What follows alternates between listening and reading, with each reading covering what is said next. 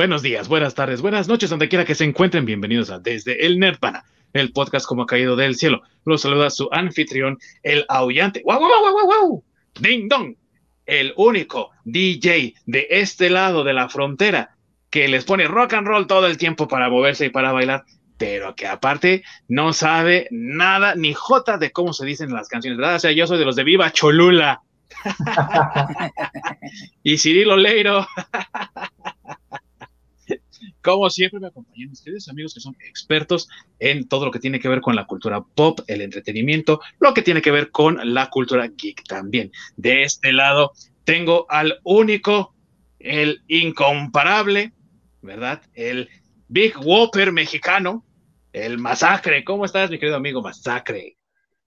Ah, me gusta eso de Big Whopper, pero mientras no sea la de Burger King, todo está bien. Burger King patrocina. no, porque se llama Whopper Junior. Whopper Junior. Necesitas, necesitas un Whopper Junior tú. sí.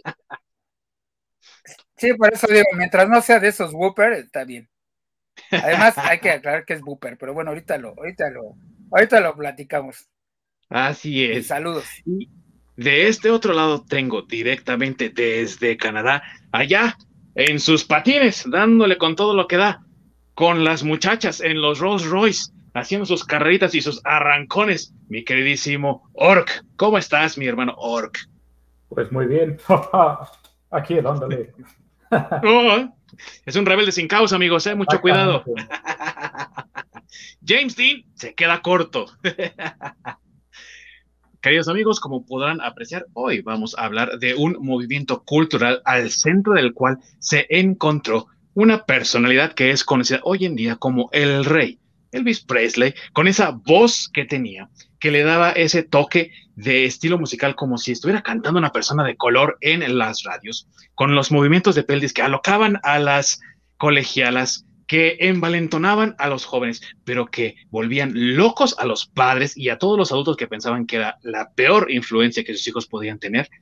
Al centro de eso, Elvis ayudó a catapultar hacia el estrellato y la gran popularidad un movimiento que se convirtió en algo más que solamente música para los jóvenes, se convirtió en todo un movimiento cultural que poco tiempo después inspiraría a otras tantas y tantas bandas y oleadas de adolescentes de los años de finales de los 50 y de todos los años 60 a explorar sus propios intereses artísticos y musicales y aprender a también expresarse a través de este tipo de música. Vamos a hablar hoy ni nada más ni nada menos que del rock and roll, queridos amigos. Así que agárrense bien las crinolinas, ajustense bien porque vamos a comenzar en este mismo instante con un poco de historia del rock and roll. Comenzamos.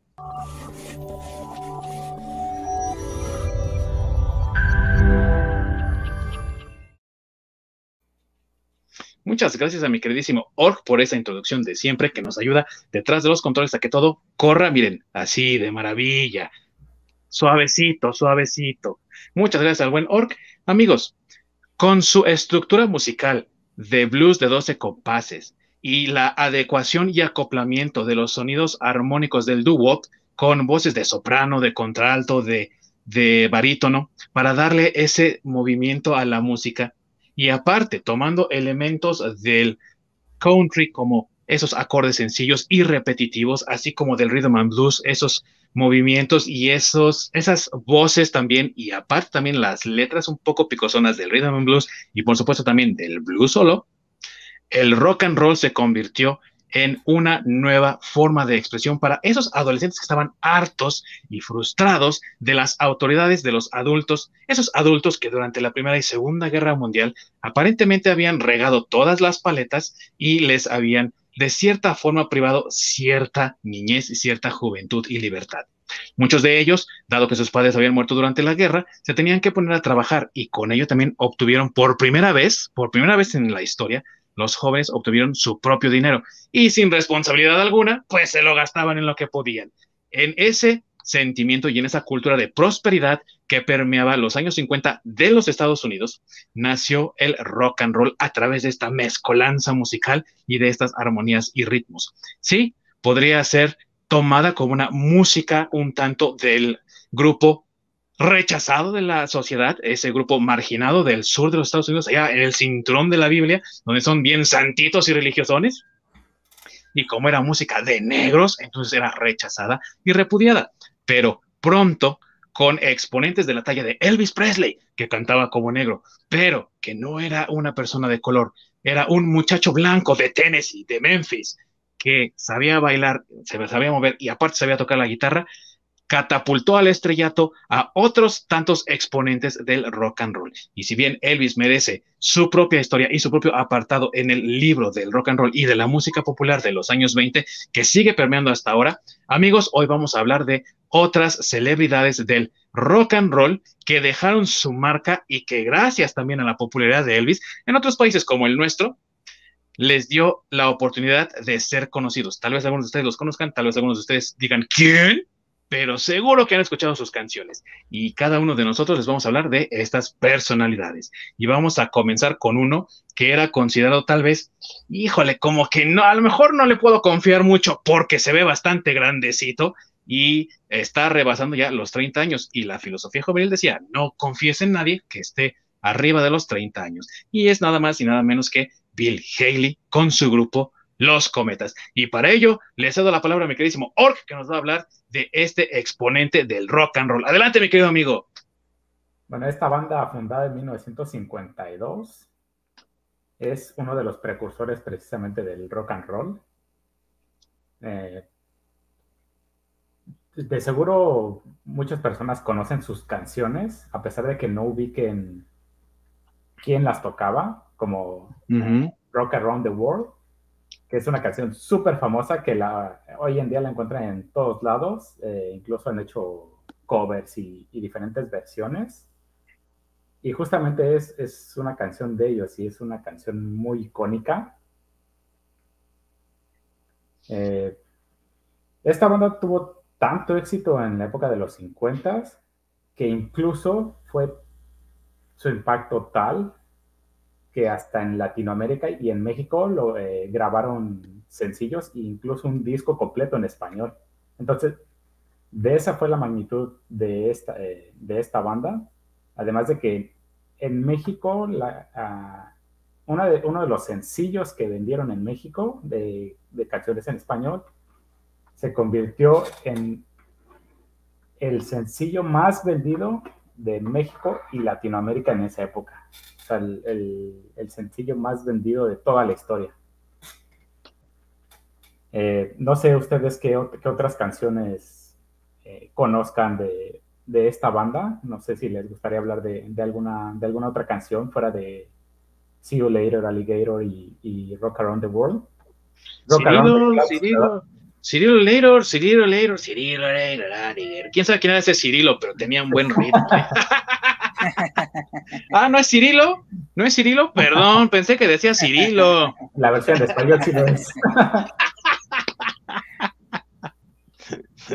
Tú, mi buen masacre. ¿Qué recuerdas de Bill Haley de los Comets? Mm, bueno, eh, creo que Bill Haley y los Comets, eh, como tú dices, pues eran de mm, parte del movimiento, pero eran como los, los más grandes, los mayores, por decirlo así. Este, y ellos todavía venían de, bueno, estamos hablando que en los 50 y demás venían eh, eh, lo que estaba de moda o lo que escuchaban nuestros abuelos, eran las big bands. Eh, y, en, y Bill Haley era, y, and the Comets era todavía un poco como esa transición, por decirlo de alguna forma, ¿no? O sea, él era una persona ya, este, pues grande para, para, para el movimiento, pero este, él venía todavía con esa estructura de una big band, ¿no? Los Comets eran, no, era una banda como de rock and roll como la conocemos actualmente, sino más bien era todavía una, una estructura de, big band. Y sin embargo, digo, pues yo creo que Round Around the Clock es la, la principal canción, bueno, creo que la he escuchado hasta en bailables y creo que es la más famosa del rock and roll de todos los tiempos, aunque no sepas quién la toca, pero creo que es, la, o sea, cuando te ponen un, rock and roll en las bodas, es esa canción. Por lo menos aquí en México, no sé si alguien fuera de México nos esté viendo, pero en las bodas a la hora de que eh, ponen rock and roll para que todo el mundo se pare a bailar, es esa canción de Bill Haley la, que, la que se toca. Entonces, este, pues creo, yo, yo creo que esa es la principal em, eh, pues aportación, ¿no? Porque digo, Bill Haley tiene N cantidad de, discos, este, la verdad ignoro, ignoro cuántos son en total, porque son muchísimos, yo he visto muchos, y, hablando de, de, también este, eh, reediciones y ediciones especiales y todo esto, eh, pues digo, son un montón, montón de, discos que tienen este eh, Bill Haley and, His Comets. Pero de todos ellos, eh, creo que la principal influencia o, su principal legado, pues es la estructura del Rock Around the Clock, ¿no? Porque, digo, muchas, la estructura musical de muchas este, canciones, pues están muy, muy basadas en Rock Around the Clock, ¿no? Incluso ahorita el movimiento rockabilly, pues digo, sus canciones, pues, vamos, están súper, súper basadísimos en ese tempo y en, y en, ese estilo, ¿no? De, de, Bill Haley. De hecho, es un, sigue siendo, sigue teniendo la estructura del blues de 12 compases porque tiene una tonalidad específica, luego baja al medio tono en la parte, digamos, después de la repetición de los cuatro cuartos, baja a media tonalidad, luego vuelve a subir a la tonalidad original, baja de nuevo, cambia de tono y regresa, que es la estructura básica del blues, ¿no? Es eh, uno, tres, cinco, y luego baja de nuevo, luego sube de nuevo a uno y baja de nuevo y sube de nuevo, ¿no? Entonces, esa estructura está ahí, pero, y eso es muy cierto, tiene mucha influencia del jazz. Parece un estándar de jazz. De hecho, Rock Around the Clock era más bien un estándar de jazz y eh, Bill Haley y, los Comets lo hicieron, lo acoplaron a tal suerte que sonara a rock and roll. Y podríamos decir que está ahí discutiéndose, ¿no? El primer puesto como la primer canción de rock and roll propiamente, ¿no? La versión de Bill Haley, porque era una canción, ellos no la compusieron, obviamente, es una canción un poco más vieja que ellos, pero eh, eh, la canción es de 1955 y se disputa ese primer puesto con otra canción que también tiene un estándar de blues llamada Rocket 88 o Rocket 88, que era un tipo, un, tipo de modelo de auto que era muy popular entre los jóvenes, sobre todo porque tenía cromados diferentes, de diferente color, algo que no se había visto antes, porque la mayoría de los autos eran monocromáticos y este tenía colores distintos en el capó, ¿no? En la parte de arriba del toldo, lo que llamamos del techo, digamos, del auto, y otro color distinto en el cuerpo. Entonces, eso le daba esa sensación de ser un auto dinámico, moderno, para la chaviza. ¿Y qué pasó? Que le hicieron una canción y también la canción tiene elementos de jazz con saxofones por ahí, pero aparte corre a un ritmo un poco más, eh, digamos, es, igual de cuatro cuartos, pero corre con un ritmo un poquito más rápido, de hecho la voz es más rápida. Entonces, eso hace que también se, se convierta en un primer ejemplo de rock and roll. Y entonces están en esa discusión entre las dos, ¿no? ¿Cuál es la que ganó el puesto como la primera canción de rock and roll ya propiamente dicha? Y pues sí, o sea, es una canción icónica de Bill Haley, a tal punto que incluso, incluso se hizo una película también llamada Rock Around the Clock. y curiosamente, mis queridos amigos, sí, sí. Y curiosamente, mis queridos amigos, en el Reino Unido, la canción y obviamente la película fueron tan populares y fueron así como emblemáticas de la cultura juvenil de la época, que en un, en un cine Incluso arrancaron así los asientos desesperados, las personas arrancaron los asientos, los chavos, y se pusieron a bailar ahí, ¿no? Al ritmo de la música. Tuvieron que cerrar el, cine por un rato porque pues, ya lo habían desmadrado, ¿no? sí. El impacto, ¿no, amigos? De esto. Sí, no, y tiene otra, digo, también clasiquísima, este, que esa, yo me recuerdo mucho porque eh, cerca de aquí en mi casa pues, se pone el mercado los días viernes y cuando en aquel, cuando en aquellos ayeres todavía vendían discos, ah, vendían un disco como de popurris, y no sé si ustedes recuerdan los discos de música que vendían en el, bueno, los puestos de música de los mercados, que normalmente ponían un disco a todo volumen como para que toda la gente lo, oyera, y ponían uno como de popurrí de canciones de, de, rock and roll, y con la que empezaba era precisamente también de Bill Haley and, His Comets, que era la de Shake, Shake, Shake, Shake, Rattle and Roll, shake, shake, shake rock and roll, esa. Que es otro éxito también de ellos. Es otro éxito de ellos y que mucha gente no sabe que es Bill Haley en, His Comets. Sí, así es, en efecto. Y que también nuevamente tiene ese, eh, esa estructura de blues, pero con un agregado de jazz, ¿no? De big band, como bien decías. Y entonces eso hace esta fusión tan increíble de los dos estilos musicales y curiosamente es una de las pocas eh, bandas y obviamente también sus canciones, de las pocas canciones que fueron aceptadas, digámoslo así, para ser eh, tocadas en la radio, porque el rock and roll, amigos, era tan escandaloso que no se le permitía ser escuchado en la radio. Los adultos se volvían locos con el rock and roll, era como el diablo, hagan cuenta que Satán mismo venía ahí a, reclutar a los hijos de todas las personas. Ah, mis pobres chamacos cayeron víctimas del rock, ¿no? Del rock and roll. Y era de las pocas bandas y de las pocas canciones que ellos tenían que se tocaban en la radio. Todo lo demás estaba prohibido. No lo toques, eso está mal, es cosa del demonio. ¿Por qué? Por este ritmo de jazz que le habían metido a sus interpretaciones de estos clásicos. Así es. sí, así es como siempre, satanizado el rock and roll desde el nacimiento.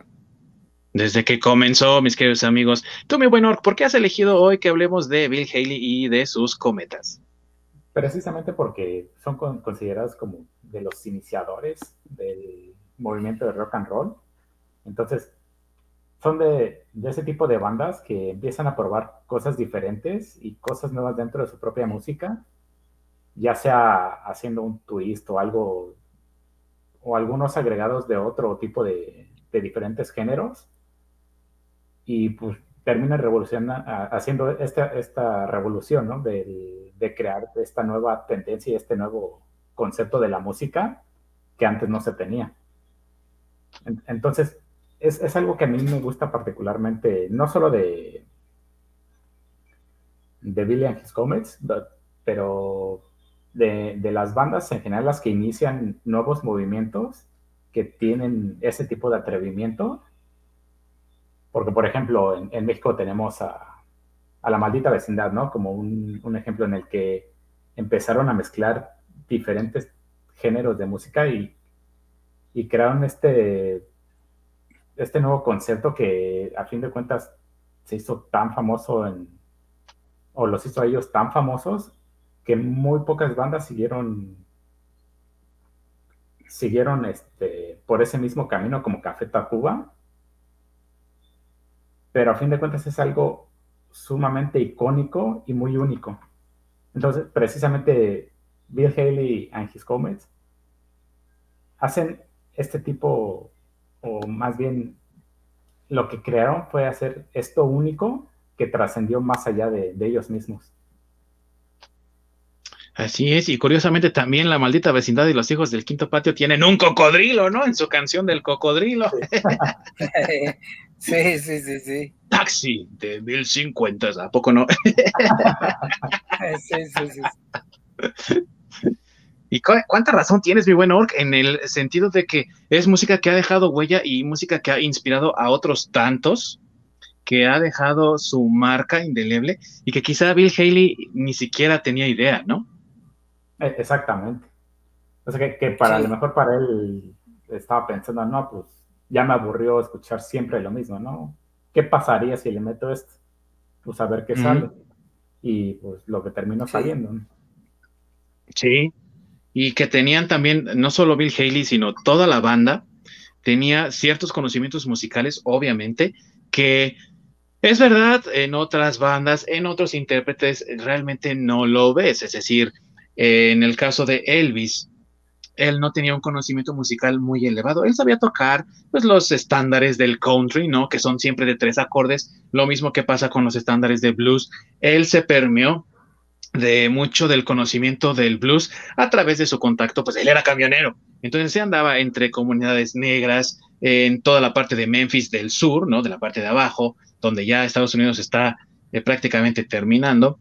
Y con esa eh, digamos, mezcla de culturas, de ideologías y demás, pues él también se fue empapando de lo que es el blues y con ello su forma de cantar, su forma de interpretar, su forma de incluso tocar, pues eh, se hicieron únicos, pero no quiere decir que, que haya sido un gran músico o que haya tenido gran capacidad musical. Era muy buen intérprete, pero en el sentido, digamos, técnico del dominio del instrumento y del dominio de la teoría musical, ahí sí no. Bill Haley y sus cometas sí tenían cierto conocimiento musical y dominaban bastante bien los estándares de jazz de aquella época, que es también un dato que no muchos conocen. Y ah, pues música de rock se siente chido, de igual, tres acordes, pero esos tres acordes han generado a través de la historia un eco que resuena todavía. Y seas joven, seas viejo, seas lo que seas, te sigue llamando y te sigue gustando y dices, ay, qué buena música. Y los que van a las bodas no me dejarán mentir, te paras a bailar y sí le bailas cuando escuchas rock and roll. sí, así es. ¿Qué más podemos rescatar de esta banda que se ha convertido en un referente en las fiestas, pero que también para otras bandas fue referente? ¿Tú qué piensas, mi querido Masacre? ¿Tú qué más rescatas de esta banda? Bueno, eh, Bill Haley, a diferencia de Elvis, por ejemplo, o de otros personajes que vamos a hablar, digamos que fue uno de los rock and rolleros que vivió mucho tiempo. O sea, él murió en el 81, en 1981, de, de un, este, un tumor, eh, creo que era canceroso, no estoy seguro, pero tenía un tumor en el cerebro, inoperable, y, este, y él murió en el 81. Entonces, eh, digo, fue una persona muy prolífica este, haciendo música, ¿no? haciendo rock and roll. Incluso todavía en el 80, este, cuando le detectan el tumor, es porque él andaba de gira, en una gira europea. Y este, me parece que fue en Alemania o en un país de esos donde le detectaron el tumor. Pero él siguió trabajando. Entonces tiene, e, es lo que les decía al principio, ¿no? no, sé cuántos discos sean en, total, porque es un, un legado disco, discográfico enorme. Este, yo creo que sí, unos 100 discos sí le anda pegando más o menos a, ahí a, esos, a, eso, a esa cantidad de discos. Y dentro de eso, de eso este, pues él influenció, bueno, no solo él, ¿no? Eh, muchos, pero eh, fue de los, al ser de los pioneros, porque estamos hablando que dentro del rock and roll, pues ha habido, eh, fueron etapas, ¿no? Dentro, como todo dentro de la música va evolucionando. Pero este Bill Haley, fue de los primeros, por eso es que tenía la estructura todavía de un, de un big band. O sea, todavía venía como bien dice Ding Dong, de, el jazz, eh, digamos que la generación anterior a ellos, lo que escuchaba era jazz, eh, escuchaba el doo-wop, escuchaba eh, ese tipo de cosas.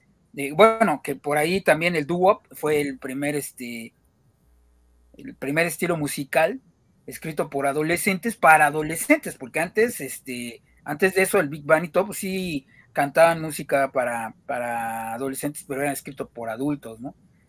Entonces, eh, como también lo mencionó, ajá, entonces como también lo mencionó, eh, él es como de los primeros que empieza a hacer esa, esa eh, evolución, por, por llamarlo así, ese, ese puente entre, como ya lo dijiste, Dingdom, entre lo que era una big band con sus, sus, este, su blues, su influencia de blues, este, su influencia de jazz, eh, porque digo, aunque estamos hablando de una época en Estados Unidos de segregación, las big band también tenían su toquecito de, blues, aunque era de negros, ¿no? Pero tenía ahí su, su, salpicadita de, blues, tenía su salpicadita de jazz, que era lo, como lo, principal, este, y entonces eh, al hacer este puente, esta transformación, yo creo que eso es eso es como lo del, como parte del legado, ¿no? De Bill Haley, hacer, este puente. Eh, Elvis Presley, pues también fue este, influenciado por, aunque no, no son, bueno, son en cierta forma contemporáneos, pero digo, pero Bill Haley fue un poco antes que Elvis. Eh, Elvis, como tú bien dices, no, no era, era un gran intérprete. Creo que de Elvis lo, lo mejor que tenía que era un showman y que aparte no, no era negro, porque volvemos a, la parte de la segregación, pero este sí escuchó, él, él sí escuchó a Bill Haley, porque eh, Elvis Presley también cabe destacar que nosotros ya lo vemos eh, grande y demás en la ciudad, pero en realidad cuando Elvis Presley empezó, se empezó joven. no era este, era, también casi adolescente cuando, cuando Elvis Presley empezó.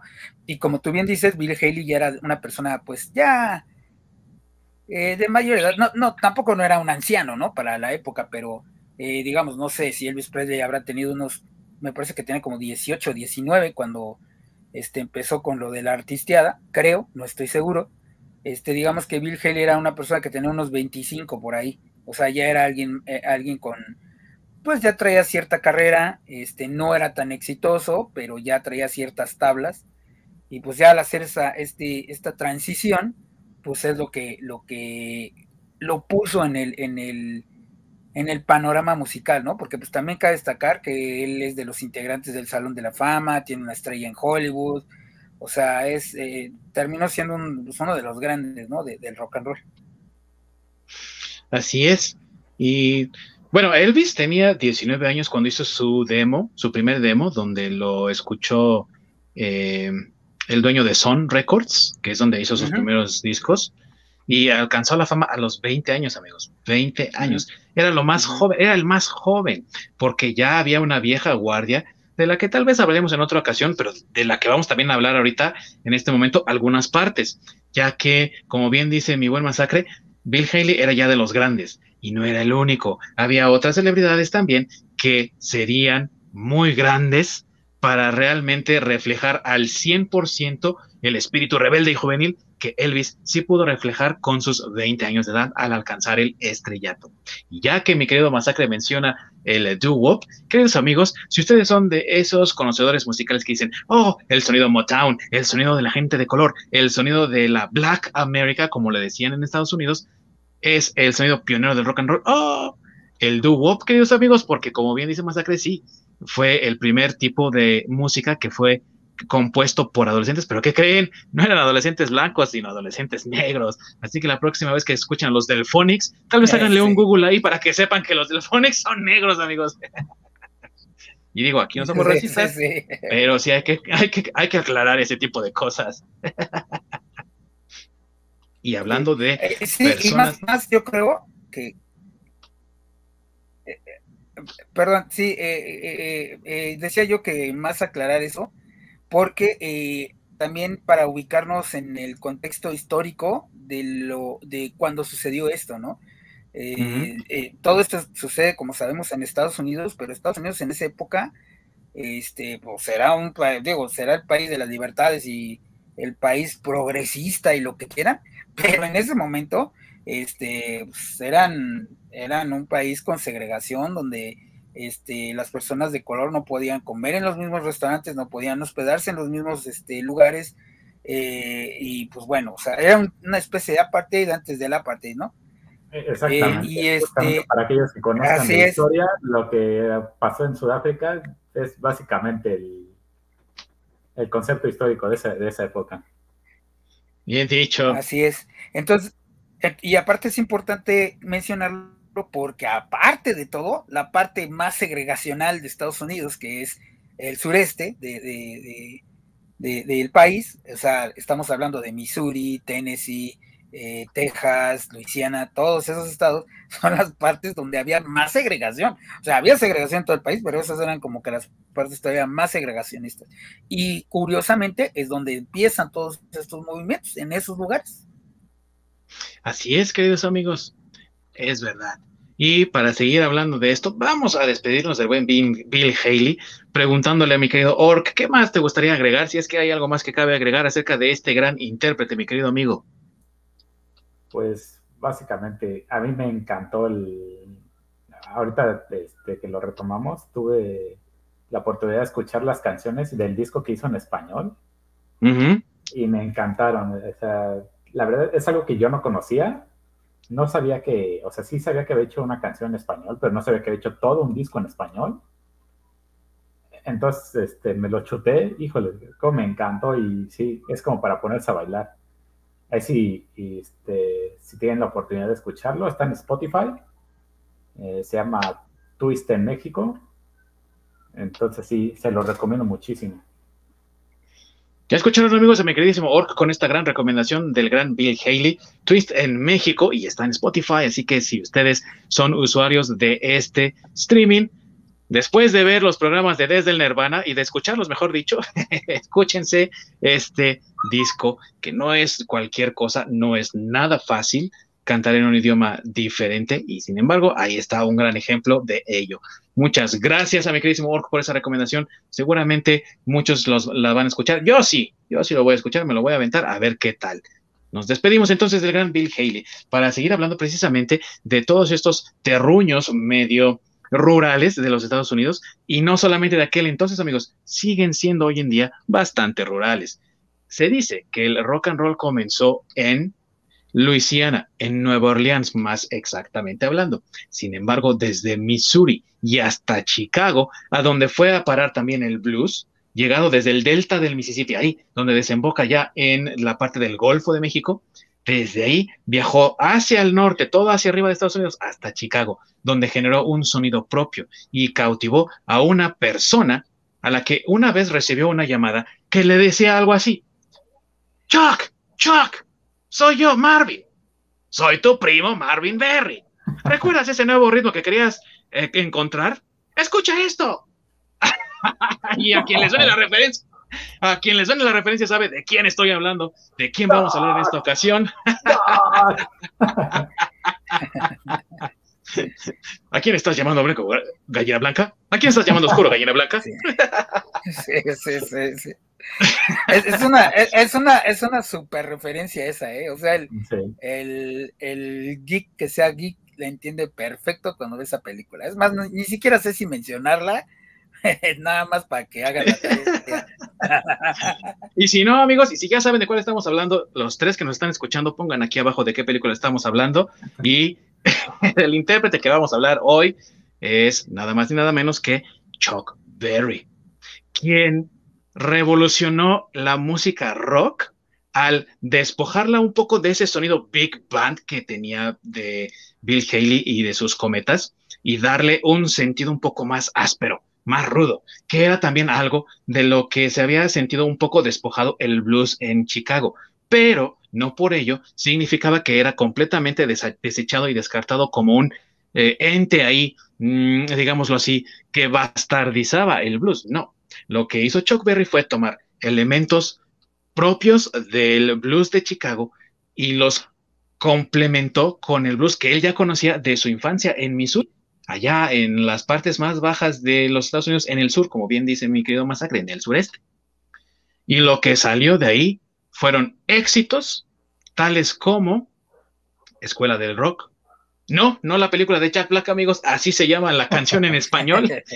School of Rock y Rock and Roll School, perdón, y también eh, otros grandes como Johnny B. Good.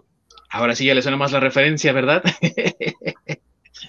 gran canción que sigue en el mismo, por supuesto, el mismo estilo de blues de 12 compases, pero que va un poco más rápido, que suena un poco más alegre, más furioso y aunque no es el primero en hacerlo, Chuck Berry le agrega una media musical que hoy conocemos como el solo, no porque no existiera antes, sino porque esta vez era tocado con tal fuerza y tal pasión que no podía ningún joven de aquella época resistirse a levantarse y bailar desenfrenadamente y liberarse de todas las tensiones y todas las frustraciones que traía encima. Esa es una de las partes del gran legado de este genial artista, pionero también del rock and roll, Chuck Berry. ¿Tú qué puedes decirnos de este cantautor? Porque hay que aclarar también que Chuck fue también eh, importante porque fue de los primeros que escribía sus propias canciones. No todas, amigos, pero sí muchas de ellas las escribía él también.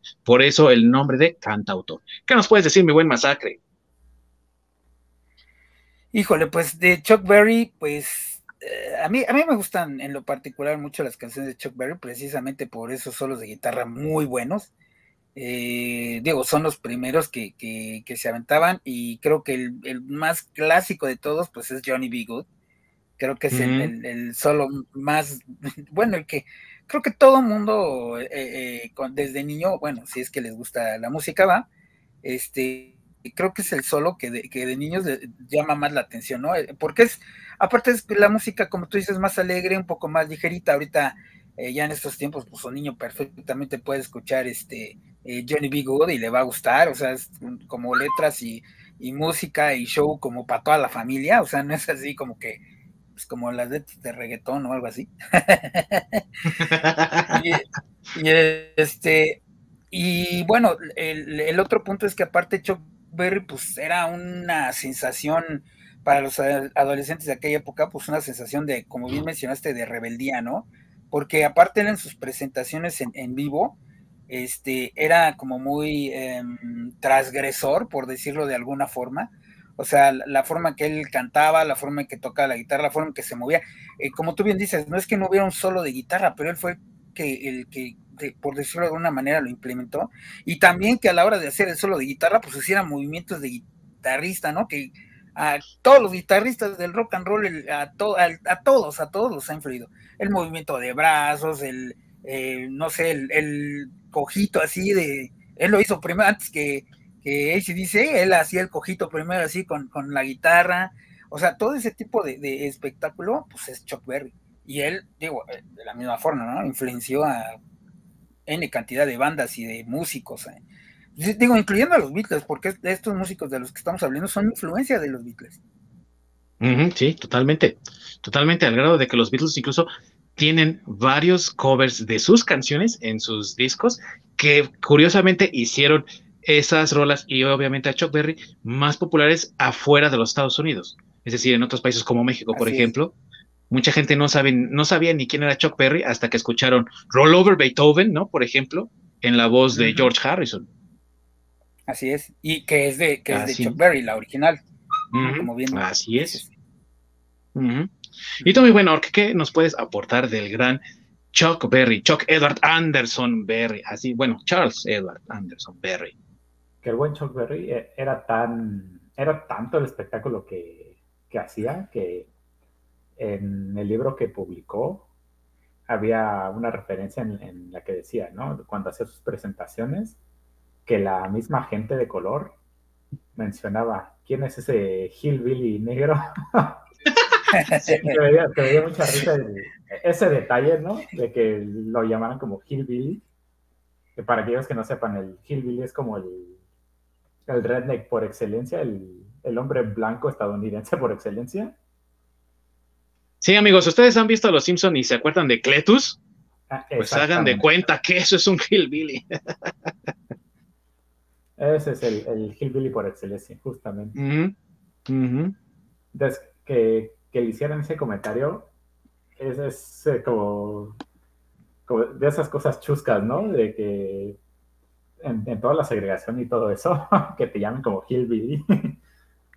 es algo muy marcado del color de, de la raza opuesta. Se me hizo, se me hizo bastante gracioso. Y, que muchas veces se utiliza despectivamente, pero en este caso pues, no funcionó, ¿no? Exactamente. el, impacto que ha tenido Chuck Berry ha sido muy, muy, muy cabrón. Como han dicho, que ha influenciado básicamente a todas las bandas que le siguieron en los años siguientes.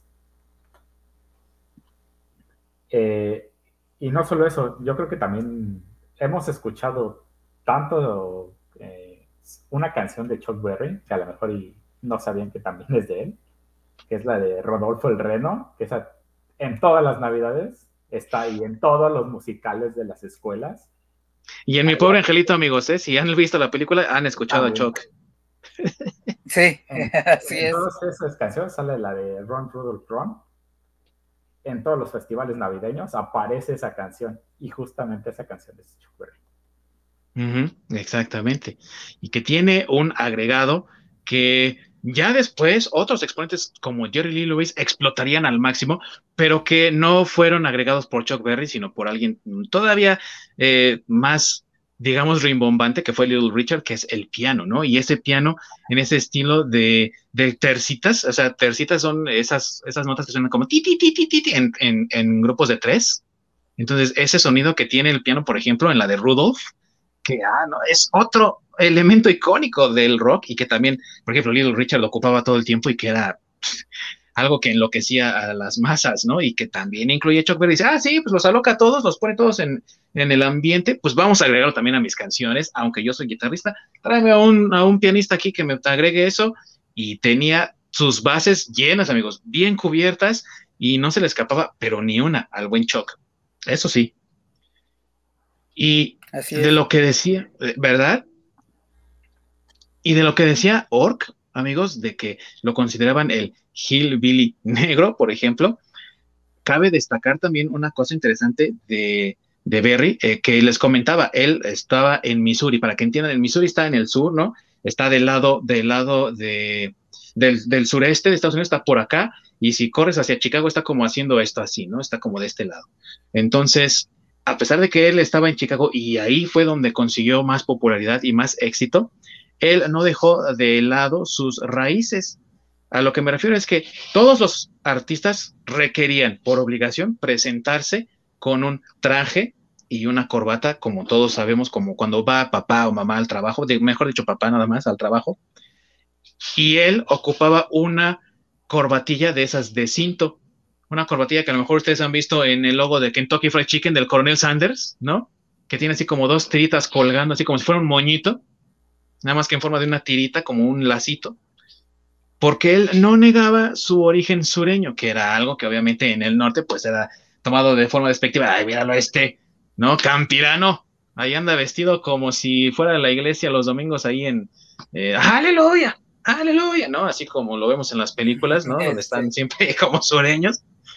Y él nunca dejó de lado sus raíces, nunca dijo, no soy de aquí, no como creen, ¿no? Yo sí soy norteño, total, no.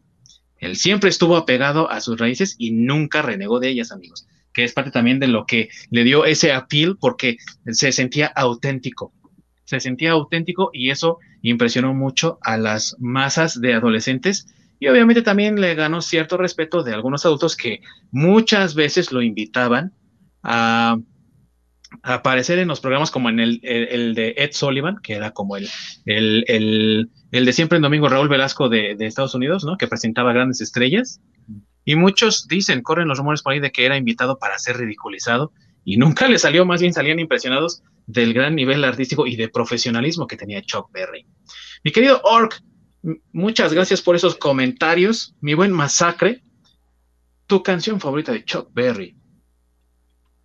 Nah, pues Johnny B. Good. O sea, digo, tiene muchas, pero como dije desde el principio, Johnny B. Good es Johnny B. Good. O sea, no, no, es una referencia ya, no solo de Chuck Berry, es una referencia de la cultura pop, Johnny B. Good. A ese grado de, de clasicismo ha llegado esa canción y este, vuelvo no tiene muchas, e incluso él, este, bueno, Chuck Berry murió, eh, bueno, y ahora que lo mencionas, en, su casa en Missouri, o sea, él seguía viviendo en Missouri. Murió en el 2017, tenía este, 90 años de edad. Y él todavía, eh, eh, un año antes de su muerte, había, o bueno, dijo que iba a sacar un disco con temas nuevos. después de 38 años de no sacar nada, iba a sacar un, tema nuevo a los 90 años, ¿eh? A los 90 años iba, eh, eh, tenía proyectado eh, sacar un disco con temas nuevos, no más que pues digamos que pues, ya no le alcanzó el tiempo, por decirlo de alguna, de alguna manera, este, pero pues es que tiene una cantidad enorme de, canciones, influenció a, muchos músicos, participó con muchos músicos, o sea, tiene participaciones con, con ACDC, con este... Con John Lennon, amigos, también. con John Lennon, sí, este, que está muy chistoso ese video en YouTube, cuando empieza a cantar, cuando empieza a cantar Yoko, la cara de, de, Chuck Berry es, no tiene precio esa cara que, pone. Está buenísimo, busquen, busquen eso en YouTube, este, se los recomiendo. Este, eh, pero bueno, es, es, que es, también tiene su estrella en, en, Beverly Hills, también está en el Salón de la Fama. O sea, es, Chuck Berry es eh, pues de los íconos de, del movimiento, ¿no? Oye, amigo, ¿y la versión original o la versión de Marty McFly? Ahí con un poco de mashup de Van Halen. No, no, no, obviamente la versión original. Sí, digo, también me gusta la, la sí, también me gusta la de, la de este, la de Marty McFly, pero pues bueno, ahí ya tiene, como tú bien dices, el tan y el ten. Bueno, pues eso ya, ya no va, ¿no? Pero la versión original es muy buena, muy buena. Es muy interesante tu música, Marty. no soy fan, ¿eh? No soy fan. No he visto la película muchas veces, ¿eh? No pero, se pero no, pero no le dice Marty, no le dice Marty, Calvin. Calvin, sí, sí. Es muy, es muy interesante tu música, Calvin. Calvin, sí. Calvin. sí, cierto, sí, cierto. ¿Y tú, mi buen Orc, tu canción favorita de Chuck Berry, si es que tienes una? Por supuesto, también es Johnny B. Good. Eh, sí, no, no podía dejarla fuera. Claro. claro que sí. Chuck Berry era tan talentoso que pues, se podía dar el lujo, ¿no? De sus 90 años, que seguir, sacando música y, música inédita. Tanto era su, su jerarquía y su, eh, su presencia y, lo grande que fue, que tuvo como, como chalanitos, o bueno, como, eh, ¿cómo se llaman? Este, como de reparto, que tuvo como guitarrista de reparto a Bruce Springsteen y a Steve Miller. O sea, a ese grado. Sí. Sí, sí, Como apoyo, eh, como artista de apoyo. Ajá. a, ese grado, entonces, es, por supuesto que es un icono de la música, que no, no solo del rock and roll, sino de la música en general. Así es. Y para que vean, amigos, el poder de estas estrellas, por ejemplo, o sea, estamos hablando de que Bruce Springsteen era el chalán de Chuck Berry. E igualmente, Little Richard también tuvo sus chalanes y Ray Charles también tuvo sus chalanes y entre ellos había un chavo ahí así como que nada quiere la cosa, un zurdillo por ahí, que le decían Jimmy, que Jimmy Hendrix. ¿Quién sabe? sí. ¿Quién sabe quién, sabe? ese? ¿Quién sabe quién es ese, güey? Zurdillo. Pero pues ahí andaba. que aparte tocaba, y que aparte tocaba la guitarra al revés, ¿no? Porque era zurdo. Porque era zurdo, exactamente.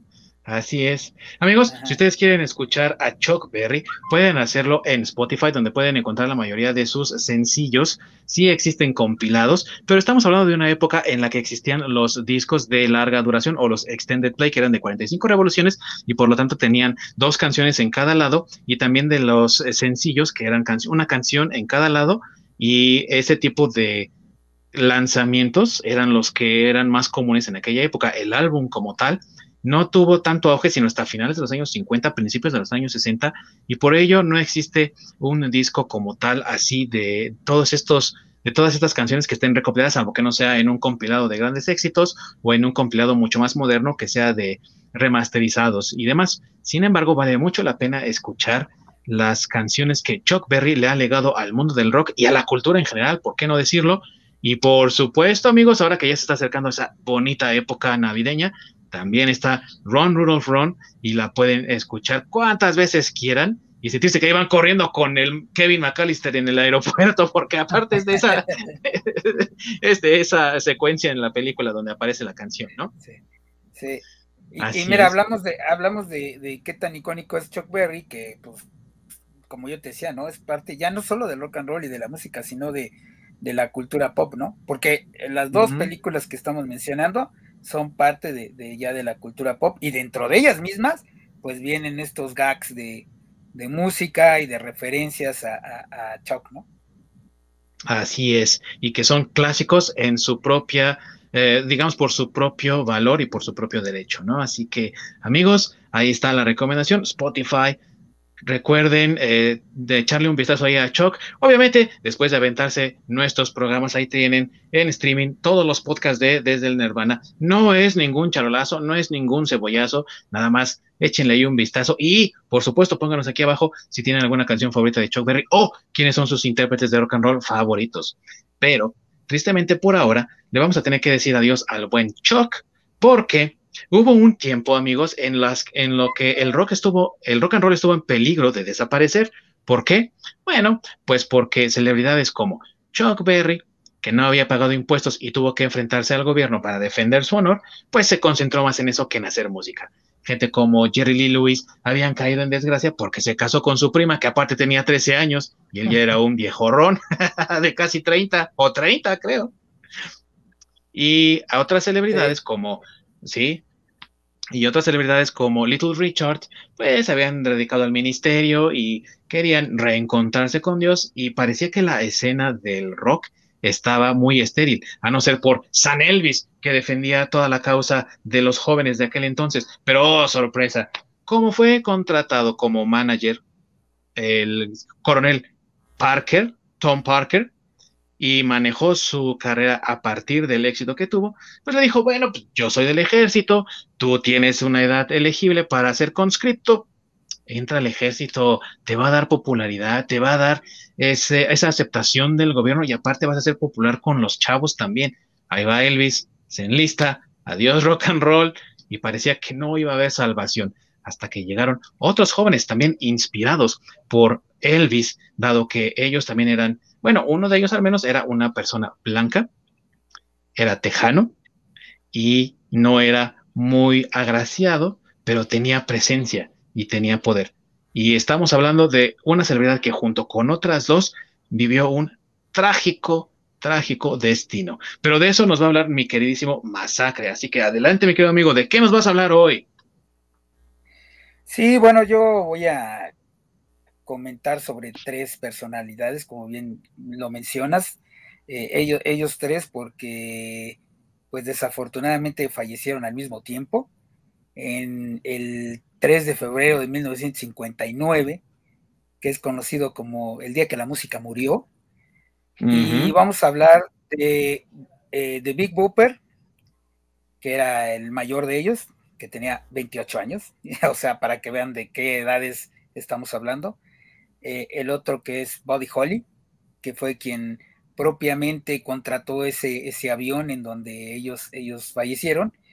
Y el siguiente, pues Rich Valens, ¿no? Que era, eh, eh, era un, bueno, eh, era un chicano, porque él reside en Estados Unidos, pero pues era de, padres mexicanos y que tuvo toda la influencia de la música latina durante su vida, ¿no? Entonces, ellos tres eran los que estaban, como bien dice Ding Dong, manteniendo ese legado, manteniendo a flote el rock and roll, este, sin embargo, pues ya tenían ellos sus, problemas, ¿no? Este, me gustaría empezar, eh, porque voy a, tratar de ser muy breve con los tres, este, porque si no nos tardaríamos mucho. Eh, voy a empezar con el Big Booper, que es el, que tiene la carrera, este, pues más eh, corta, por decirlo así.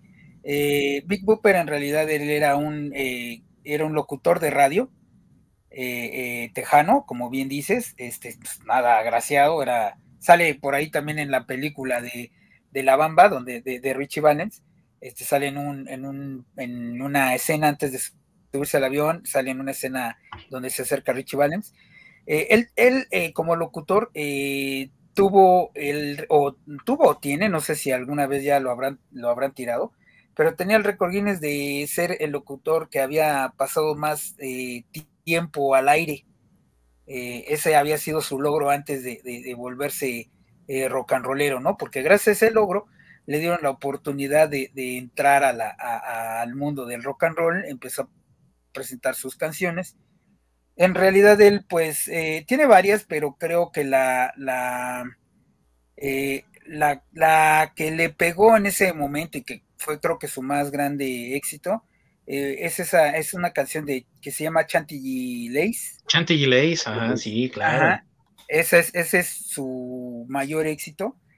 Este, y bueno, ¿no? De ahí él eh, precisamente acepta, eh, bueno, e, ellos tres estuvieron en, estaban en una misma gira eh, por, alrededor de Estados Unidos, una gira bastante mal organizada.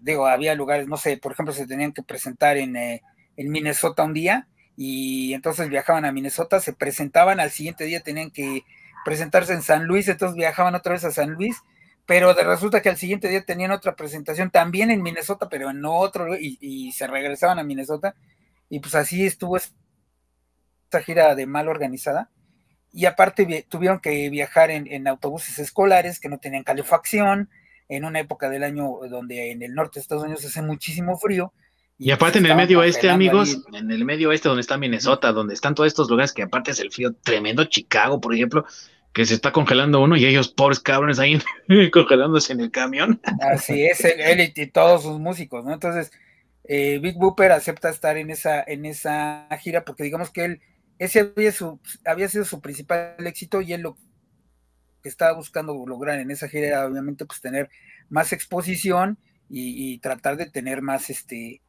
pues mm, eh, eh, más éxitos, ¿no? O sea, él digamos que en cierta forma estaba como empezando en la parte musical, porque como les digo, él inicialmente había sido este locutor y era el mayor de ellos. me refiero en cuanto a edad. Eh, después, eh, me gusta, después de eso me gustaría mencionar a, eh, bueno, no sé, antes de, pasar con el siguiente, no sé si ustedes tengan algo más que agregar de, del Big Booper, no Whooper. Yo mi buen, que ya mi buen al principio. no, yo eres el Big Whopper, amigo. no, yo, yo estoy ahora sí entretenido, no sabía mucho de Big Booper, entonces estoy entretenido con, lo que me están contando. A, los, a este Bobby Holly y a, Rich Valens, sí los conozco mucho más. Sí, claro. Y es que el, Big Popper, eh, eh, eh, o sea, él, pues venía de las raíces del country, pues como bien dice mi buen masacre, no tejano, a fin de cuentas y todo, pero a pesar de la edad que tenía ya para cuando el rock pegó con fuerza en el año del 54 al 55, él se vio encantado por este tipo de música. Dijo, bueno, pues vamos a, porque aparte él escribía canciones. Es una cosa que eh, muchas personas no, no saben, que él era autor también, cantautor, compositor, pero su, pues obviamente no había tenido como que ese pegue, ese éxito. Y cuando ve la oportunidad en el rock, es cuando realmente empieza él a despegar también como compositor. O sea, Chanty Lace es una composición propia, no es de alguien más, que era el estándar en ese entonces, amigos alguien te componía la canción, tú la cantabas, la interpretabas, le dabas tu toque, a lo mejor si tú quieres, pero no era tu canción, tú no la habías escrito. Era lo que pasaba, por ejemplo, con Elvis, era muy común. Y entonces personalidades como el caso de, Chuck Berry, en el caso de, Little Richard, Big Bopper en este caso también, que sean compositores, pues les daba ese agregado, ese plus, y obviamente también prestaban sus canciones a otras celebridades. Richie Valens el mismo caso, Buddy Holly el mismo caso, compositores que hacían su propia cosa, su propio estilo, y el hecho de que alcanzara la fama a una edad ya tan grande, porque digamos, estamos hablando de los años 50, amigos, parece entonces tener 28 años ya era como, ya eres un adulto, y que él haya encontrado este como gran golpe de suerte, pues no lo podía dejar pasar, y por eso es que también fue eh, su deseo de ingresar en este circuito, que así se le llamaba esas, esas giras, eran circuitos donde varios, como hagan de cuenta los palenques de ahora en, México, donde varios artistas se presentan en un lugar porque hay una feria o lo que sea, nada más que aquí no había una razón de feria o de celebración para que hicieran esos circuitos. Entonces, pues sí, yo entiendo por qué quiso entrar, ¿no? Cualquiera lo hubiera hecho, yo creo. Sí, claro. Curiosamente, regresando rápido a, Billy, Haley and the Comets, justamente eh, ese detalle, ¿no? De ellos iniciaron a mediados de los 50 y para los 60 ellos eran considerados como oldies. Ese era como el, spam de vida que tenían, ¿no? Por, la misma edad. Entonces, se me hace como muy curioso, ¿no? Que Big Whopper sea considerado como, como viejo a los 30 años. sí. Sí, pobre, pobre cabrón, pero bueno. Sí, es un dato bastante curioso. Sí, sí, sí. Eh, bueno, y de ahí, eh, no sé, me gustaría eh, saltarme con Body Holly, que también era tejano. Body, Holly, Body Holly era el, siguiente, me estoy yendo por la edad, del, del, mayor al menor. El mayor era, como ya dijimos, Big Booper, que al momento de fallecer tenía 28 años. Después Body Holly, que al momento que falleció tenía 22 años. O sea, si se te hace que, que, Big Booper a los 28 y lo que considerarlo este, adulto era curioso, bueno, eh, eh, Buddy Holly tenía 22 y ya también era considerado este, un adulto, ¿no? O sea, eh, Buddy Holly, eh, pues bueno, Buddy Holly, la principal influencia que, que nos, nos deja Buddy Holly es ya la estructura de una banda de rock and roll como la conocemos, ¿no? O sea, batería, bajo o dos guitarras, así tal cual. Ya eh, eh, ahí ya totalmente prescinde de, lo que era el saxofón y lo que son eh, los teclados. Entonces, él, con esa estructura de banda es lo que, es lo que nos deja este delegado. y Body Holly, bueno, él ya había tenido, empieza desde el 49 como a tener grabaciones y, y demás, pero en realidad ya su, su, cuando alcanza la fama, la alcanza en 1955. En realidad le duró muy poco la fama porque pues, falleció en el 59, solo fueron este, cuatro años. Eh, pero en el 55, cuando alcanza la fama, eh, la alcanza al paralelo porque curiosamente él saca este, dos discos. Eh, saca uno como Body Holly and the Crickets, que era Body Holly con su banda, por decirlo así, y otra como solista. Entonces, eh, él eh, al sacar este, estos dos discos, tiene éxito con dos canciones, pero en diferentes discos. Curiosamente, ¿no? Eh, Peggy Sue es una de ellas, que esa fue la que tiene éxito como solista, me parece. Y después de esa fue la de, bueno, más bien creo que la de los Crickets fue primero. La verdad es que no me acuerdo ahí cuál es el orden, porque son prácticamente están a la par. O sea, él promocionaba eh, los dos discos, ¿no? Eh, eh, promocionaba el de Body Holly and the Cricket y el de Body Holly. Entonces, cuando iban a ver la presentación de Body Holly, en realidad cantaba los éxitos de los dos discos, porque era lo, era, era, lo mismo, ¿no? Entonces, y bueno, entonces Body Holly pues se une a esta gira un tanto renuente, porque al principio él no quiere entrar en la, en la, en la gira, pero es que para ese momento eh, él no quería porque su esposa estaba embarazada. Entonces, eh, como era eh, época decembrina, bueno, de, Navidades y enero, y o sea, apenas iba como empezando el año, y hacía mucho frío, entonces él no quería pasar esas fechas, este, pues viajando, ¿no? porque precisamente pues estaba embarazada y prefería acompañar a su, a su esposa. Sin embargo, a los 22 años ya él tenía muchas deudas, o sea, ya este, había tenido mucho éxito, pero pues un gran éxito lleva un, grandes vicios. Una gran responsabilidad. Una gran responsabilidad viciosa, grandes deudas, así es. Entonces, este, pues al principio él rechaza eh, eh, unirse a la gira, pero después acaba aceptando pues, precisamente por estas deudas, ¿no?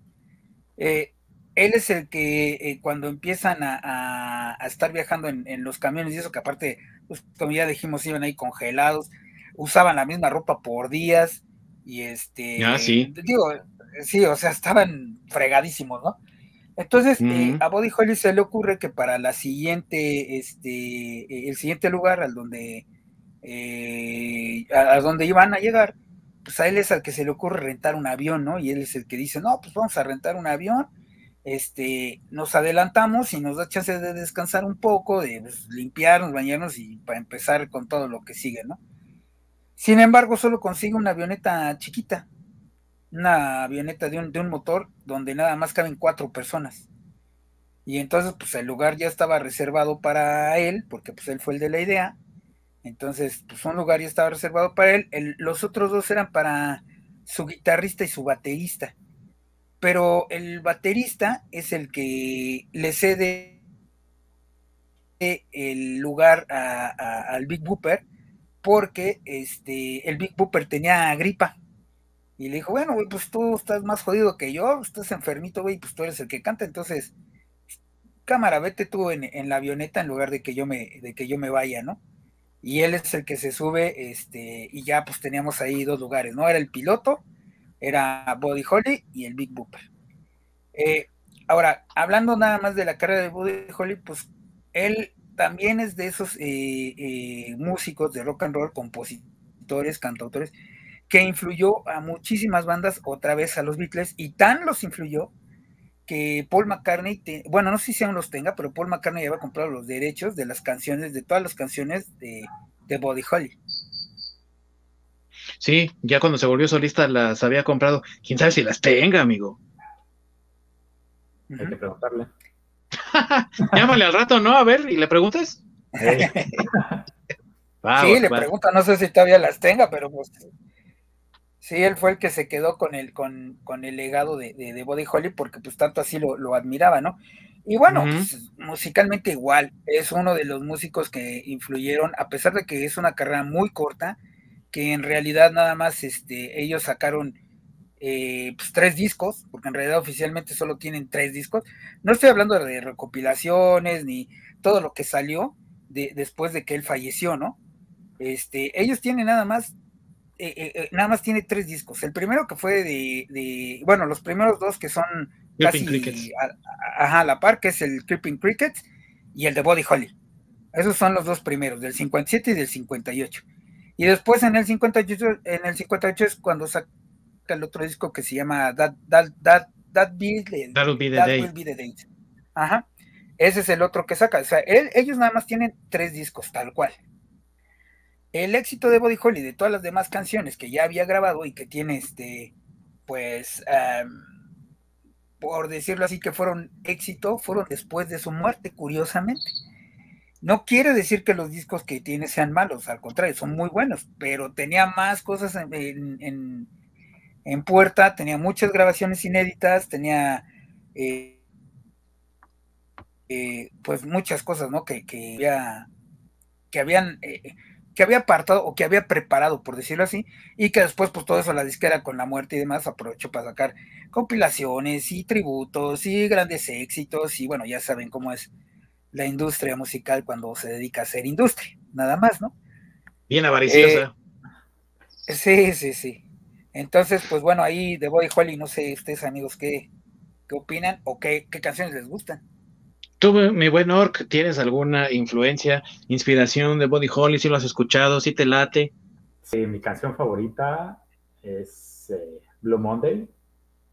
Mm. Canción que me gusta bastante. Y, justamente ha tenido tanto impacto y tanta influencia en la música que incluso bandas hoy en día hacen tributos al mismo Body Holly, ¿no? Que entre ellos está Wizard, que incluso tiene una canción que se llama Body Holly. Que se llama Body Holly. Y su aspecto.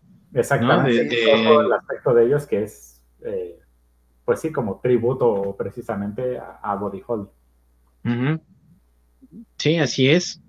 Y el, el, hecho también de que incluye, como bien decía mi querido Masacre, amigos, en la intervención de Body Holly, que agrega una estructura de rock and roll propiamente en la banda y se deshace de otros instrumentos como los, eh, los instrumentos eh, de viento, digámoslo así, eh, incorpora un ritmo distinto al que estábamos acostumbrados con sola, por ejemplo, con Peggy Sue son dos, solamente dos tonos, dos notas, pero la parte de, de la batería que era así como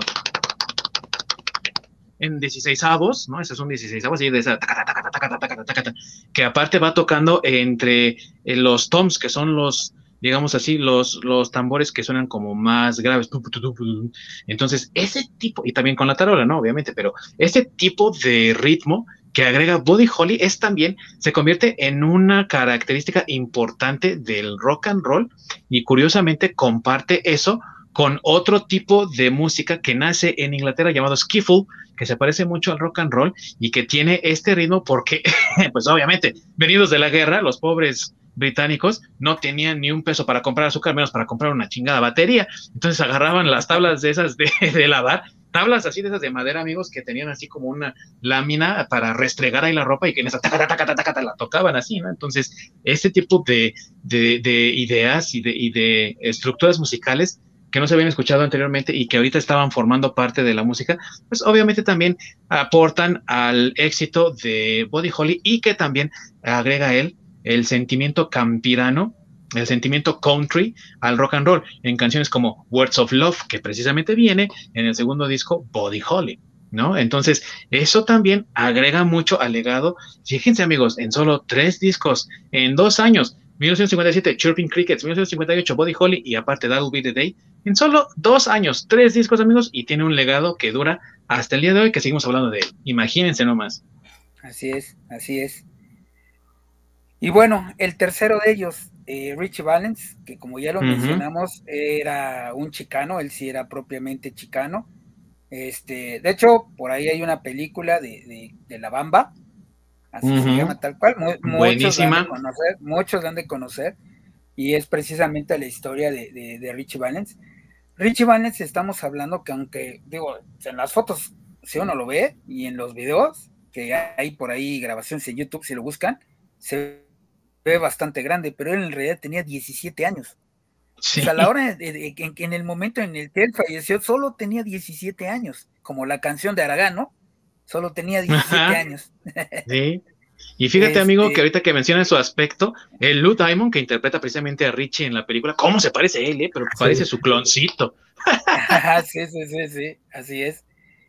Y entonces, este, pues bueno, la, eh, aquí el legado, o, a mí lo que me gusta en especial de Richie Valens, es que él, eh, siendo chicano, abre la puerta a la, al rock and roll en español, por decirlo así. No porque él cantara en español, sino porque eh, pues, sus raíces, al ser mexicano, al ser chicano, este, influenció a otros movimientos, bueno, el movimiento chicano en la frontera, que ese a su vez influenció al movimiento de México en Tijuana y en las ciudades fronterizas, ¿no? Eh, eh, vamos, es una escalerita, pero quien, quien abre la, puerta este, a, ese, a esa opción, por decirlo así, es este eh, Richie Valens. Y estamos hablando que tenía 17 años. O sea, a mí, a mí eso es lo que se me hace más sorprendente de, él, ¿no? Que pues era un, pues, un, chavo prácticamente, pues un, niño, o sea, ni siquiera era este, mayor de edad. Entonces, este, pues bueno, y él tiene pues varias canciones. Eh, me parece que solo alcanza a sacar, bueno, eso tiene un disco tal cual, ¿no? Pasa la situación que, que, comentas, este, Dingdong. Ajá, este, tiene un disco, pero es como, eh, como una recopilación, ¿no? Porque en realidad pues, tenía más bien este, álbumes eh, extendidos, por decir así, pues era como por canción. Ajá, exacto, y entonces, y entonces pues tiene canciones pues, como esa de Come On Let's Go, creo que es de sus grandes éxitos, este, la de Donna, que le fue una que le compuso a, su novia, y pues la, más, la más eh, famosa es la de La Bamba, ¿no? Eh, sí. Que digo, aparte, pues eh, dio a conocer ese, esa canción o ese ritmo a, a, nivel mundial. Y también esa estructura musical que tiene la bamba es una estructura musical que también este, utilizan los Beatles en, algunas de sus canciones, de sus primeras canciones. Entonces, eh, Richie Valens, vuelvo al mismo, tiene un disco, tiene, esos son como sus principales éxitos, y él con un solo disco y con 17 años influenció también a muchísimas bandas en la actualidad, abrió el camino para el rock and roll eh, en México o el rock and roll en español en general, eh, pero principalmente en México, pues por la onda o el movimiento chicano en, Estados Unidos. Y este, y pues bueno, es, es eh, bueno, tiene la película, si quieren verla, también está muy, muy, muy buena. Y él, muy buena. así es, y él, curiosamente, le tenía terror a volar. Él, no le gustaba volar, no, no, quería subirse a los aviones. Eh, eso era porque eh, había un trauma, tenía un trauma de que cuando él era niño, este, dos aviones chocaron en el aire y los, los escombros cayeron en el patio de su escuela y fallecieron unos niños ahí, ¿no? Y, o bueno, unos compañeritos de él. Y él no había ido ese día a la escuela porque había ido al funeral de su abuelo. Pero eh, lo chistoso es que él siempre creyó que, que, que si él hubiera ido a la escuela ese día, se hubiera muerto ahí, ¿no?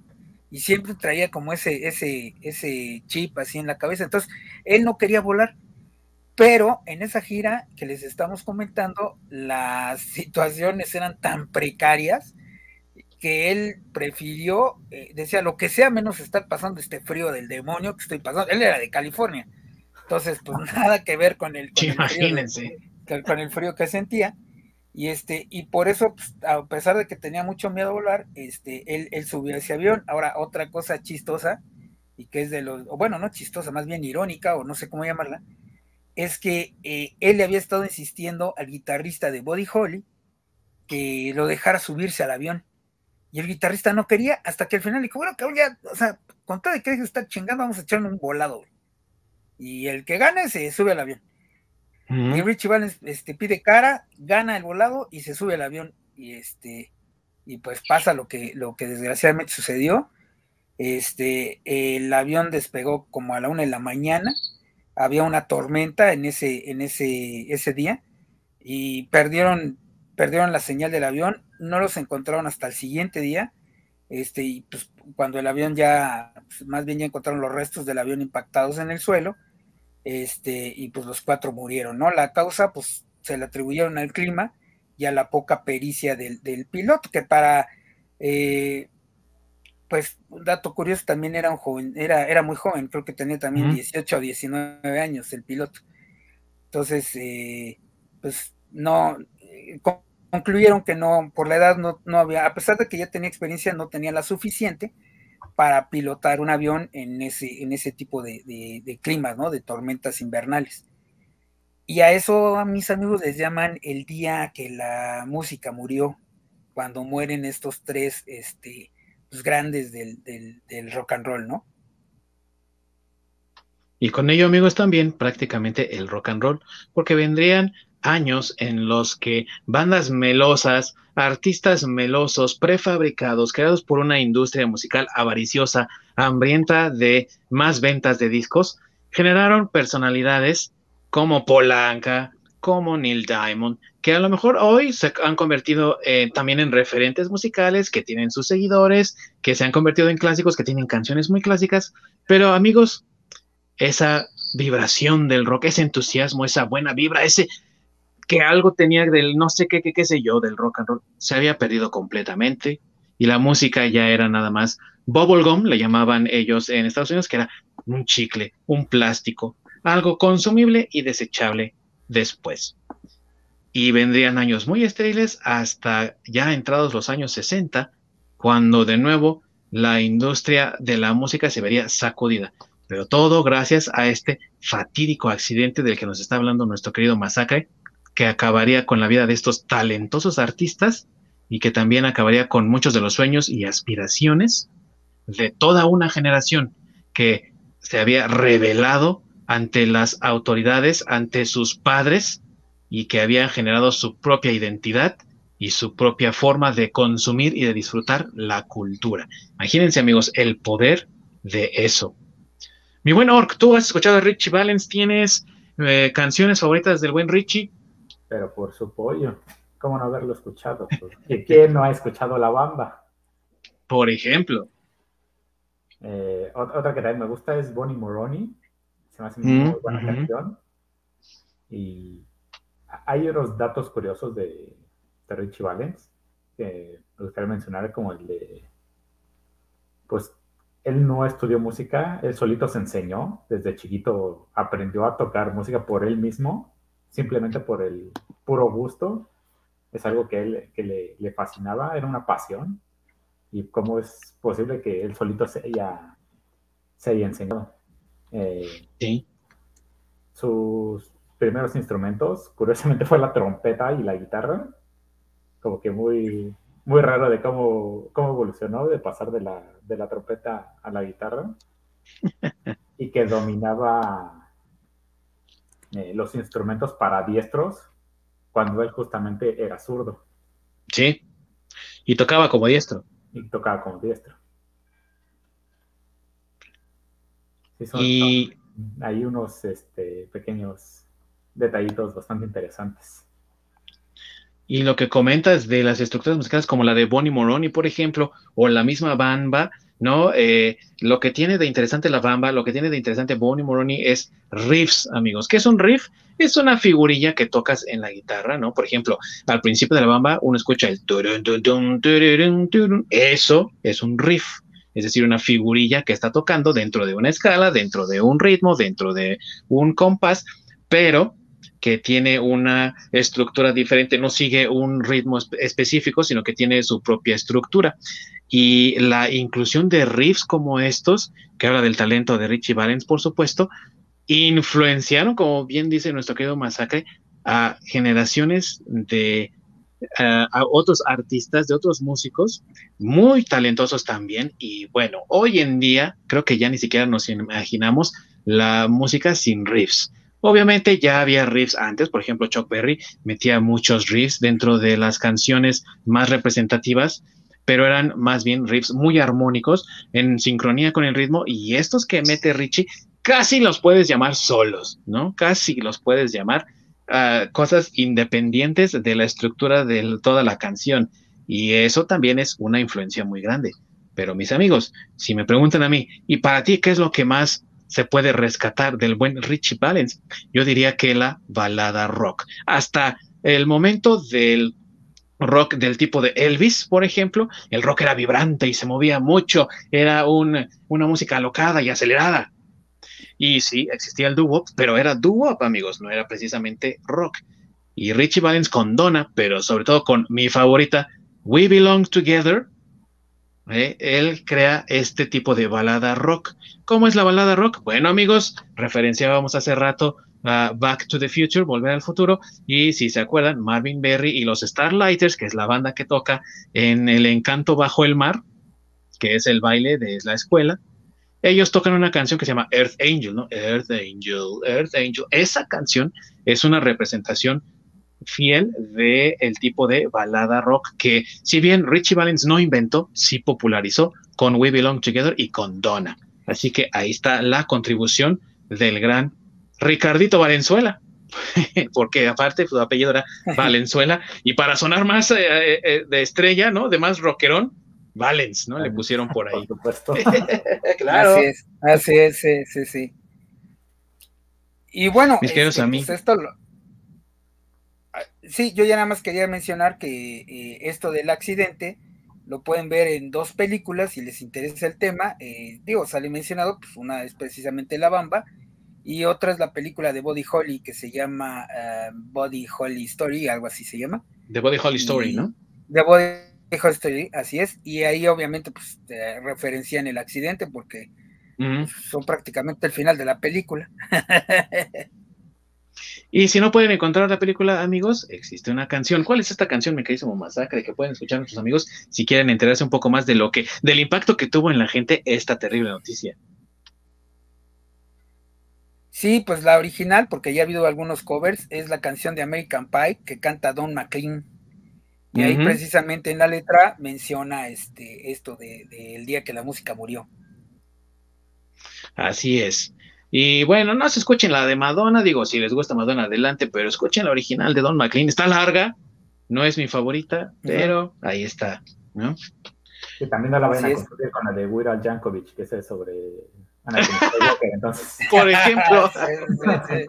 sí, es correcto también, eso sí. El buen Weird Al Jankovic, que aparte le hizo su canción a Yoda. ¡Yoda! YODA Yoda. no me tumben el video. sí, así es, mis queridos amigos. Y obviamente, pues con el legado que tienen estos músicos, pueden encontrar sus canciones en Spotify también. Eh, en el caso de Body Holly, hay muchos compilados ahí en, en Spotify y pueden encontrar Body Holly, el disco eh, solista que él tiene, y Chirping Crickets.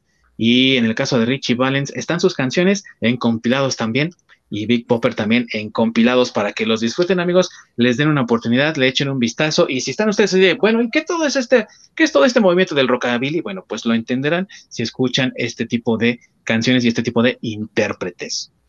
Mis queridos amigos, estamos llegando al final del programa, así que antes de despedirnos, algo que deseen agregar acerca del maravilloso mundo del rock and roll para todos los que nos ven y que nos escuchan. Mi queridísimo Orc, ¿algo más que desees agregar, mi queridísimo? Pues solamente pararán, pararán, pam, pam. No nos tomen el video.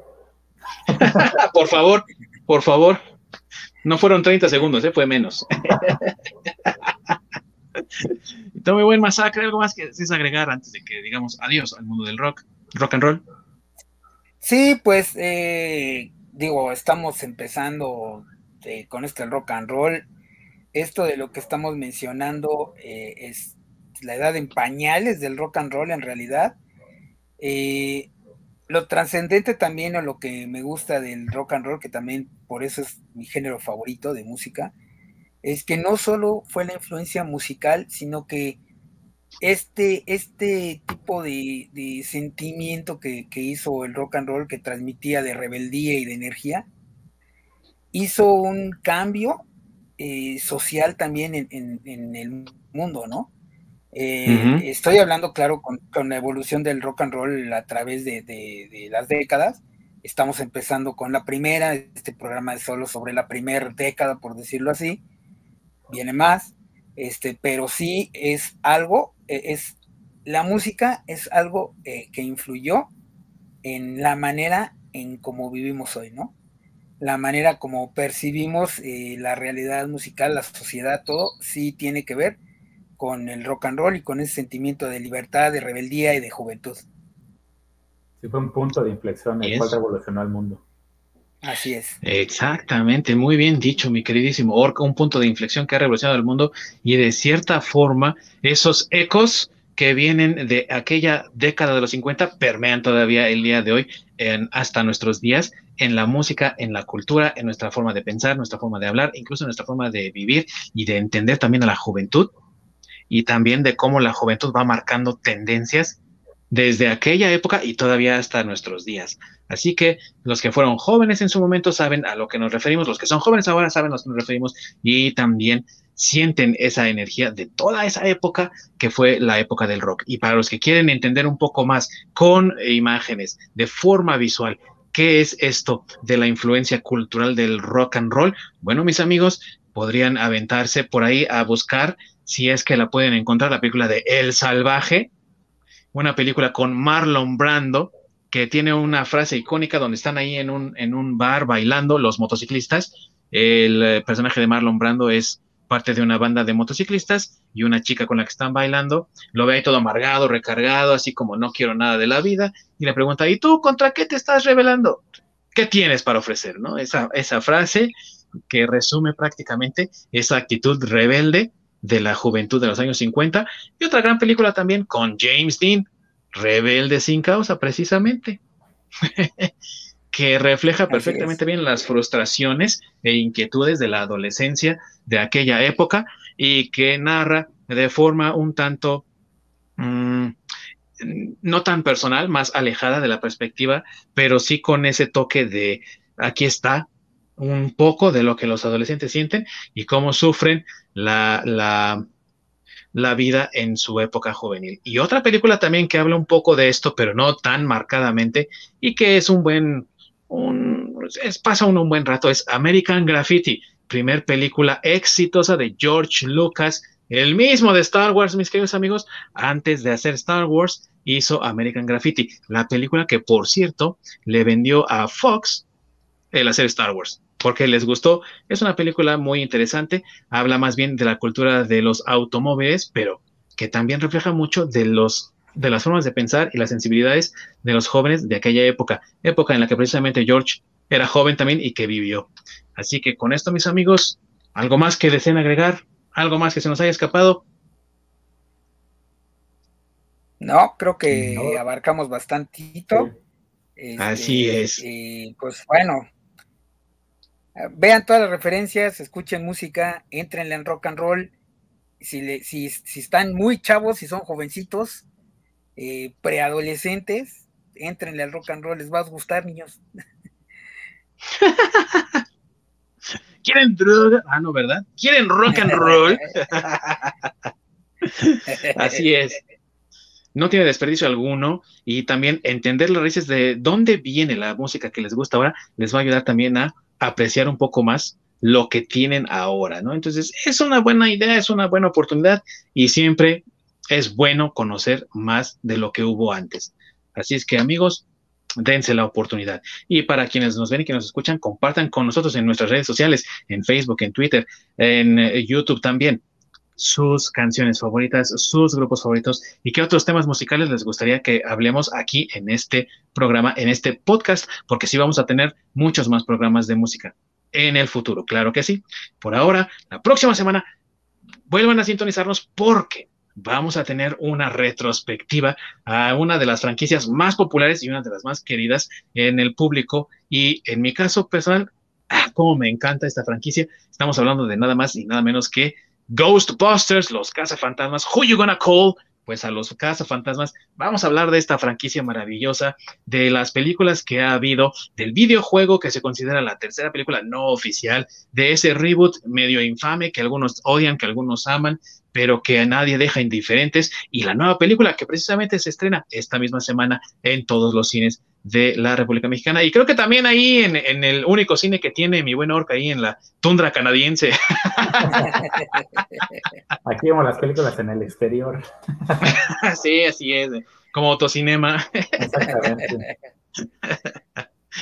Muchas gracias a todos los que nos ven y que nos escuchan. Recuerden que si no nos pueden escuchar en vivo, pueden alcanzarnos siempre en la repetición en YouTube y también en nuestras redes sociales de streaming, como lo es Spotify, por ejemplo, de la que hemos hablado mucho en este video. Y muchas gracias a todos por su presencia. Nos despedimos por este espacio y se despide de ustedes el buen Ding Dong como ya dije, el disc jockey acá, de este lado del mundo que no sabe pronunciar, y por eso, viva Cholula, mis amigos, viva Cholula. Ya lo dije, ya lo dije. Y por este lado también, mi queridísimo amigo Masacre. Saludos a todos, buenas noches. El rock es cultura, disfrútenlo. Así es, muy buena frase.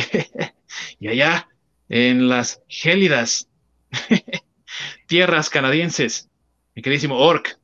Pues no soy un rebelde sin causa, ni tampoco un desenfrenado, solo soy un Ghostbusters. Nos vemos la siguiente semana, no se lo pierdan. Va a estar bueno, mis amigos. Muchas gracias por habernos interesado, queridos amigos, y nos vemos hasta la próxima. Córrela, mi queridísimo Work.